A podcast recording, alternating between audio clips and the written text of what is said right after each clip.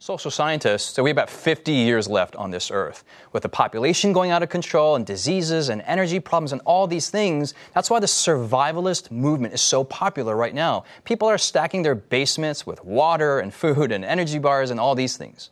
In all of this, what does salvation have to do with last day events? Find out on this episode of Inverse. Coming to you from Silver Spring, Maryland, welcome to Inverse, a Bible-based conversation on life principles, contemporary issues, and thought-provoking perspectives. Now here's your host, Justin Kim, with Inverse. Hey guys, thanks for joining us here on Inverse.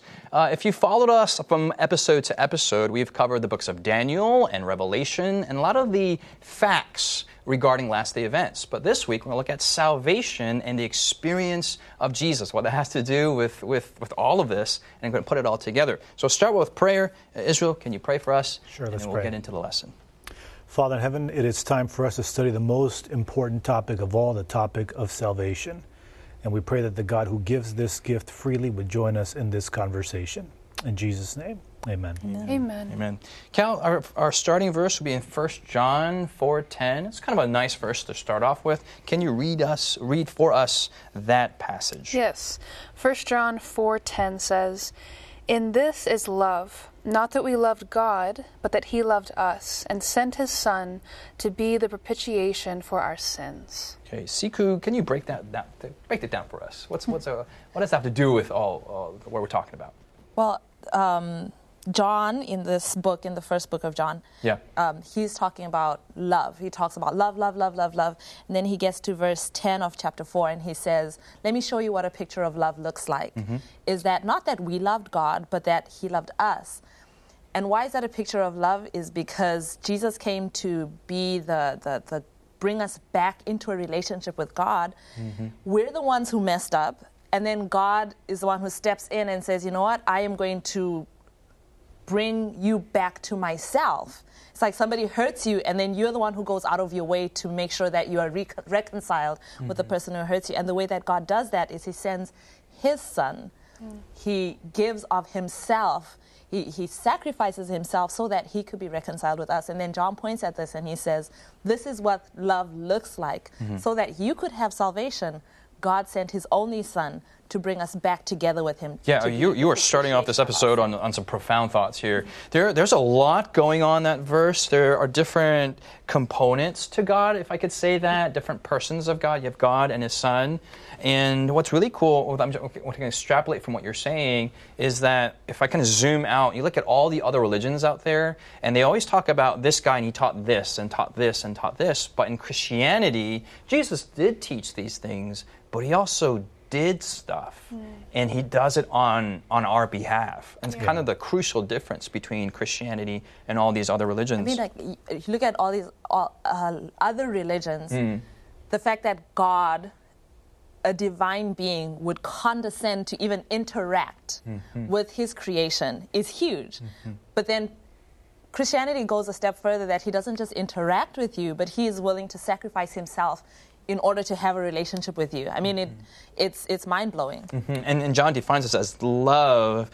Israel, enlighten us. Let's look at each of the persons of the Godhead a little bit more, and let's look at Jesus here. Real quick, before we go into that, okay. There's the story of, in the story of salvation, you have also within the narrative of Scripture, you have this concept of the sanctuary, which is basically the story of salvation. And I think that this verse kind of encapsulates that because it's talking about the fact that God doesn't just give us his Son out of love, but here he's giving him as a peace offering. This is a sacrifice. And so you have this sanctuary language here of God coming to offer up his own Son as a sacrifice to once again enter into a peace relationship. So you're bringing in this other Old Testament mm-hmm. Imagery. Yeah. So that you're looking at the Bible together as a whole, and you got Jesus all in the New Testament, and you got Old Testament, you got this old language about buildings and sanctuary and sacrifices, and offerings, but you're actually saying it's all together. Yeah, you can see the sanctuary motif throughout all of Scripture. Yeah. And I think as we talk a little bit more about Jesus and God and the Holy Spirit, more of that will come up. But this, I felt like this verse kind of perfectly encapsulates that concept of God coming in and literally offering up his son as a peace offering, which when you think about that, there is no greater explanation or expression of love that a father would give his only son to earn the peace of a group of people that have jeopardized the relationship. We looked at it last week a bit, where Jesus is now in the book of Revelation. Right. Jesus is now in the heavenly sanctuary as revealed in the book of Revelation. Yeah. And Jesus is the Lamb, Jesus is the priest, Jesus is the sanctuary, Jesus is the holy place, Jesus is like everything. Everything, yeah. So let's kind of break that, let's break back to my original question that you didn't really answer. Yep. To you have God the Father, you have God the Father and God the Son here, and let's kind of tease those out. And I know in the end it's just God and He loves us and He's trying to save us. Right. But each of them kind of do play a different role. God as love is going to be the ultimate summary of everything. Yes. And the role, but each of these, each of the Godhead plays a major role in our salvation. And according to this text, is the role that God plays is that He demonstrates His love by giving. And so, if there's anything that we can learn about who God is or what God does, He plays perhaps the greatest role, right? The greatest role of all, which is a willingness to give His Son. And that's the expression of love. So what does God do for our salvation? He loves us enough to give the ultimate gift of His Son. And the thing about giving your Son, growing up you hear a lot about Jesus. Jesus died for our sins. He sacrificed Himself. And yes, when you think about giving of your own child, it's one thing to give yourself. It's one thing to say, okay, you know what, hurt me. But,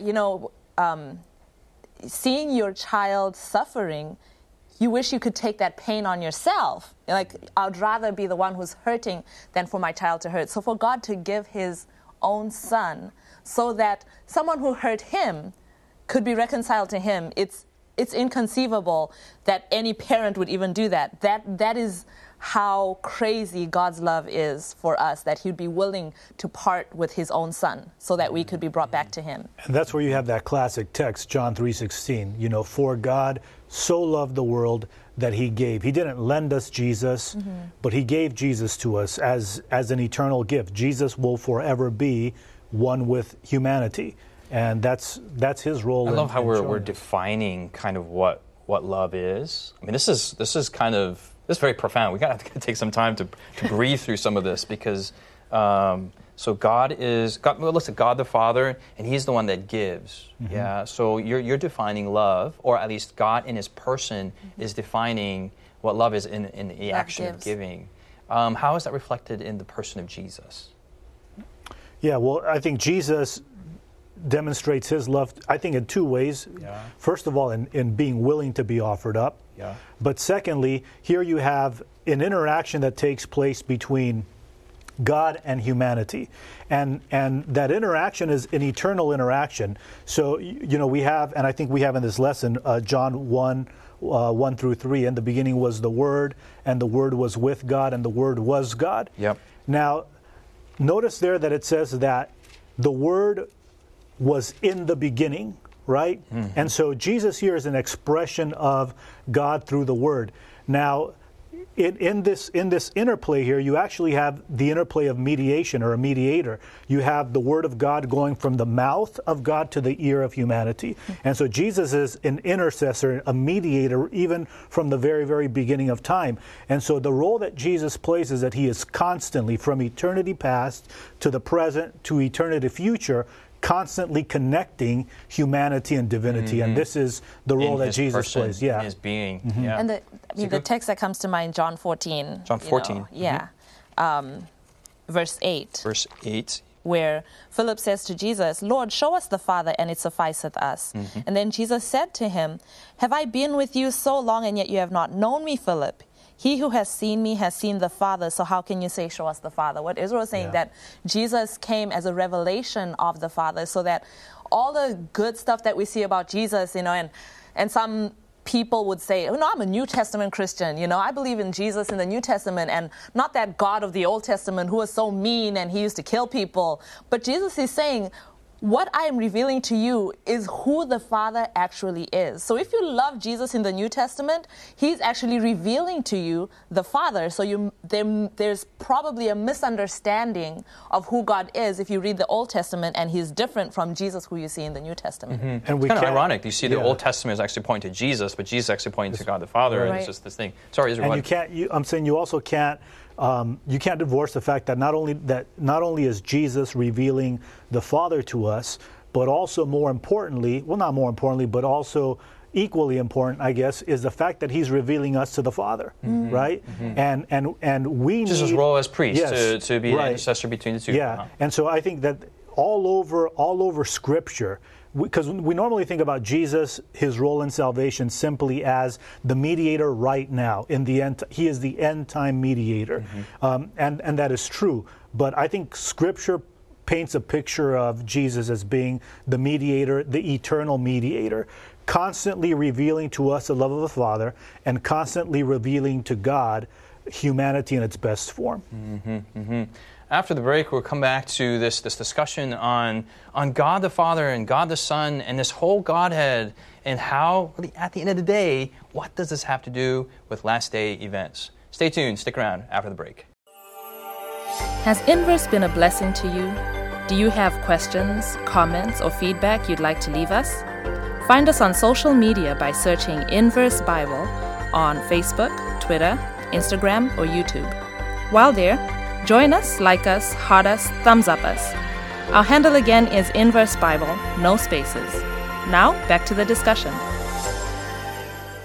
Hey, welcome back. We're going to go to Philippians chapter 2 here, and it's probably the most profound passage that I mean, all the Bible is profound, and every passage is like my favorite passage. But Callie, can you read from verse 5 to whenever we get tired of you? Verse 5. Cool. All right.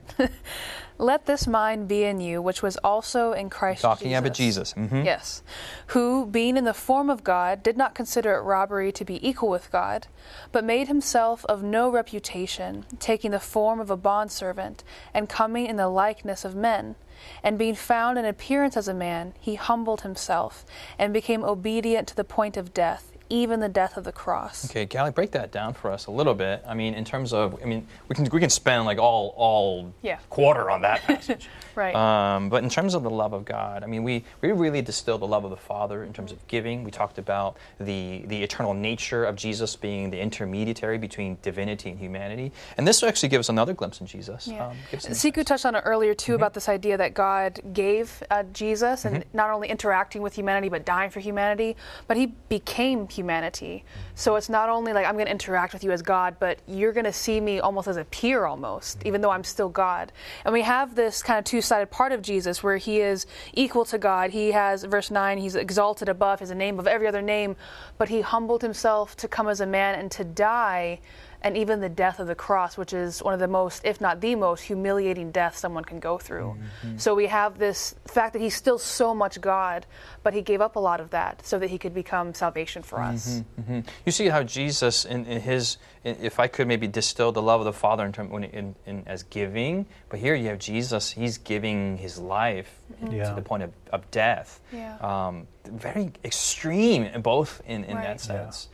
Well, he can't go any lower than what he goes. Yeah. This is like he's at the absolute lowest point. What else can I do? What else can I do mm-hmm. in terms of humility and humiliation? Mm-hmm. You know, mm-hmm. it actually, as you were reading it, it reminds me of the crazy things that you'll do for love. You mm-hmm. know, this reminded me of the time when I asked my wife to be my girlfriend, mm-hmm. and. You know, I took her. Did she say yes? She eventually said yes, because she's my wife. Yes. So, that's right. And so did that work out okay? Yeah. Well, eventually it did because she's my wife. So, okay. You know, I took her down this like romantic, nice little path in Vermont, and we were at the cemetery, and romantic. It's got dark. It's not romantic. And, you know, I went through my whole, you know, romantic speech of, like, when I die, I want to have... At the cemetery? Yeah. Okay. Listen to the story. Okay, I'm sorry. We're recording, yes. And so I'm telling her how I want, you know, at the end of my life, I want to have I don't want to be like a singular tombstone. I want to have two tombstones because there's partners in life. Yeah, it's creepy. Yeah. Okay, all right. So we'll have another whole episode on State of the Dead where Israel will not be part of that one. And in death, there are not actually. Anyway, go ahead. Can you show? Sorry. Basically, at the end of my romantic appeal for her to be my girlfriend, to be your second tombstone, to be my second tombstone, my partner through the journey of life. Okay, that's okay. And I think it's romantic. Don't encourage. Thank you, Siku. Yeah, she did too. Well, after that, she began to ask me all these questions, like, how do you know this is going to work? We're going to have long distance. She started asking all these practical questions, which I had no answers for. I just want you with my tombstone next to me. That's all I knew. I hadn't thought about that. And as she began to ask these questions, like I could feel myself just kind of shrinking and shrinking and shrinking. And I'm like, dude, this is humiliating, and this is humiliation. And I kept on telling myself, but this is what I have to do for the sake of love, And so anyways, that's what it reminded me of. It's very interesting that you take that love component out, and the conversation that the two of you would have had or I don't know what grammatically would be the right word, but would be a very legalistic conversation. It talks about the details, the to-do, the conditions. And I think a lot of times we have that relationship with God that when there is love there, you still ask those questions. They need to be answered, and you want to accomplish all those things. But there's a motive that drives that. It's marginal. It's not central. Yeah. And here in the picture in the story of salvation, you have a God who is willing to do whatever it takes in order to save humanity, even not just to become a human being or a sinful human being or the lowest of sinful human beings, but the criminal that suffers the worst kind of death in the lowest of the lowest of the lowest. Yeah. Let's transition to now the third person of the Godhead. I think a nice place to go to is John 16. And Siku, do you mind reading that for us? John 16, verse 8, I believe. Yes. And we're seeing that each of the persons of the Godhead has a particular role. We're kind of seeing this ecosystem of salvation. And in the end, it's God. We praise the Lord for that. But, how does this all work? Verse 8 to 13. Okay. John 16:8.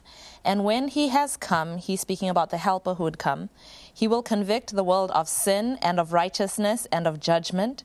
Of sin, because they do not believe in me. Of righteousness, because I go to my Father and you see me no more. Of judgment, because the ruler of this world is judged. I still have many things to say to you, but you cannot bear them now. However, when he, the Spirit of truth, has come, he will guide you into all truth, for he will not speak on his own authority. But whatever he hears, he will speak, and he will tell you things to come. Okay, so we talked about God the Father, God the Son. How does the Holy Spirit fit into all this? Is the Spirit this force, this impersonal, my sound effects there, between God the Father and God the Son? Or what's going on here? What strikes me of this passage is the fact that there's an interaction, a constant interaction between the Spirit and you, right? Okay. It's like and he and you and he and you, and so there's this kind of relationship that is taking place between the person of the Holy Spirit with us personally as well, and so you have this intimate relationship that exists between the Holy Spirit and humankind. So God the Father is upstairs in heaven. Jesus ascended upstairs to heaven, and he sent us the Holy Spirit. So right now, on a practical, everyday level, our main interaction with the Lord is through the Holy Spirit. Okay, it's us and the Holy Spirit. Yeah, Callie? And I like the fact that he points out that the Holy Spirit isn't separate. So it's like he says that he doesn't even speak on his own authority, but he speaks from what he hears.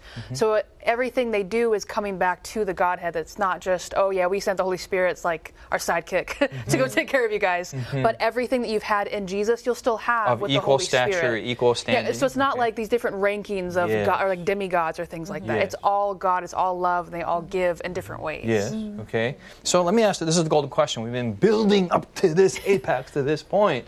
So praise the Lord, God is love, God is the Father, God is all this thing going on. And then we have this thing called last day events. We've been talking about this whole quarter, and then the world is coming to an end soon. And like I said in my teaser, people are, even non-believers are preparing for water and digging holes in the ground and living in them with the houses and whatever they're doing.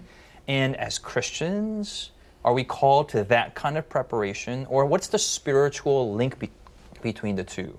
Siku. Like, you know, talking about the Holy Spirit, the way that the Holy Spirit, he would come after Jesus ascended to heaven. Yes. So that Jesus says that as things are winding up, you know, we had the Old Testament and God was pointing to Jesus coming. Jesus comes, you have the New Testament. And then Jesus says, once I go, when I ascend to heaven, the Holy Spirit is going to come and he's going to be mediating this relationship that we should be having with God. Mm-hmm. So that all throughout the history mm-hmm. of humanity, God has been working to mediate a relationship between us and him. So as we're coming to the end of time, God's purpose is to be reunited with us. That's the whole point of the end of time, right? Mm-hmm. And so the work that God is doing throughout history is so that we can be connected with him. And more so, and most importantly, as we're coming to the climax of this period, is that we should have a relationship with God, mm-hmm. in a salvific relationship with God, mm-hmm. Through the person of the Holy Spirit in this time. Mm-hmm. We're seeing that God is wrapping things up. In many ways, the character of God is being misinterpreted as he's going to punish all these people. And if I think our natural reaction, if it's fear, then there's something wrong with our standing with God, or something indicative of something going on, yeah? So, Cal, how do we develop that relationship more? I mean, we can talk about these profound things, and I think we have a very, very, very profound discussion here, but what are some practical elements? How do we get into that? How do we have that assurance in the last days? Well, I think it starts out with something we talked about a few weeks ago when we talked about Daniel, about he purposed in his heart. Mm-hmm. So it comes before the crisis. So we establish this relationship with Jesus now, not wait till, well, I have to make a decision now. So that's the first thing. And the second is allowing the Holy Spirit to work in our lives. So this isn't just, yeah, God's up there, Jesus paid the price, thanks, figure out yourself. But the Holy Spirit is here to guide us in all truth, which is what it says in John 16, and to convict us of sin and to guide us. And so fostering that relationship through prayer, through the study of God's word, and through abiding in him in those ways, that is how we can know him now. So then we know him in the future. Because to me, the reason salvation is so important in the end times is because it takes away all the fear. Mm-hmm. If we know Jesus... I think that's huge. You got to repeat that one more time because you said it in passing, but I think that's like the thing, the takeaway. Yeah. The connection between salvation and the end times is salvation takes away all the fear. Yes. The reason we're afraid is because we don't trust God. What's God going to do? Is this going to happen? Do I need water? Do I need food? Do I need a basement? Like, what do I need? Right. But God says, I have done things for you that you can never do for yourself, mm-hmm. and you can trust me with that. Mm-hmm. You can trust me today when everything seems fine, and you can trust me when literally everything that is registering to your senses is falling apart. Mm-hmm. And so if we trust Jesus in such a way that he can save us in a spiritual, eternal sense, then he can also be trusted to save us in the temporal sense when the world's falling apart. And it's on that basis where the Lord reveals all these last day events. Yeah. Mm-hmm. Yeah. When I was a child, I remember that my friends and I would like sit in the back of the car during service and not be at church, and we'd all like imagine ways, what would be the most painful ways that the world would persecute us. And the last day events would be, you know, they'd throw us into a dishwasher and they put us on the high cycle and they poured soap in there like, will you recant, you know, Jesus Christ? And they're like, no, I will not. And press high, you know. And we're like, that would be horrible. It's hot water and then suffocation and then soap all at the same time. That sounds pretty terrible. And that's actually a fear-based, and at that time I had a zero relationship with Jesus, even though I had gone to church the entire time, even though I've heard about it, even I can even give a Bible study, I mean, in terms of the Bible verses and whatnot, but I had no experience about it. And I think that's the point, is if we have end times separated from salvation, it is just straight up fear. Bad things are going to happen. There's no hope in that. Right. Look at all these scary things, but it has to be centered on Christ to have the hope and the joy that still comes with it. Plus, you can't have the salvation concept without an end time. Yeah. Because the whole point is he wants to save us. That's totally right. I mean, what's the point of an end time if this whole salvation thing doesn't make sense? It's just, that's so profound. In Matthew chapter 28, the last words of Jesus that are recorded, at the very end he says, all authority is given to me in heaven and on earth. Mm-hmm. Go therefore make disciples of all men, baptizing them in the name of the Father, Son, and the Holy Spirit. Verse 18 through 20. Okay. Yep. And he says, and lo, I am with you always, even unto the end of the age, or unto the end of the world.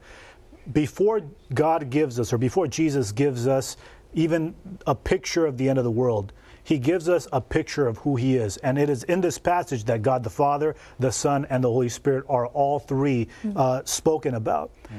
More than just information about what's going to happen in the time of the end, you have a picture of who God is in his totality.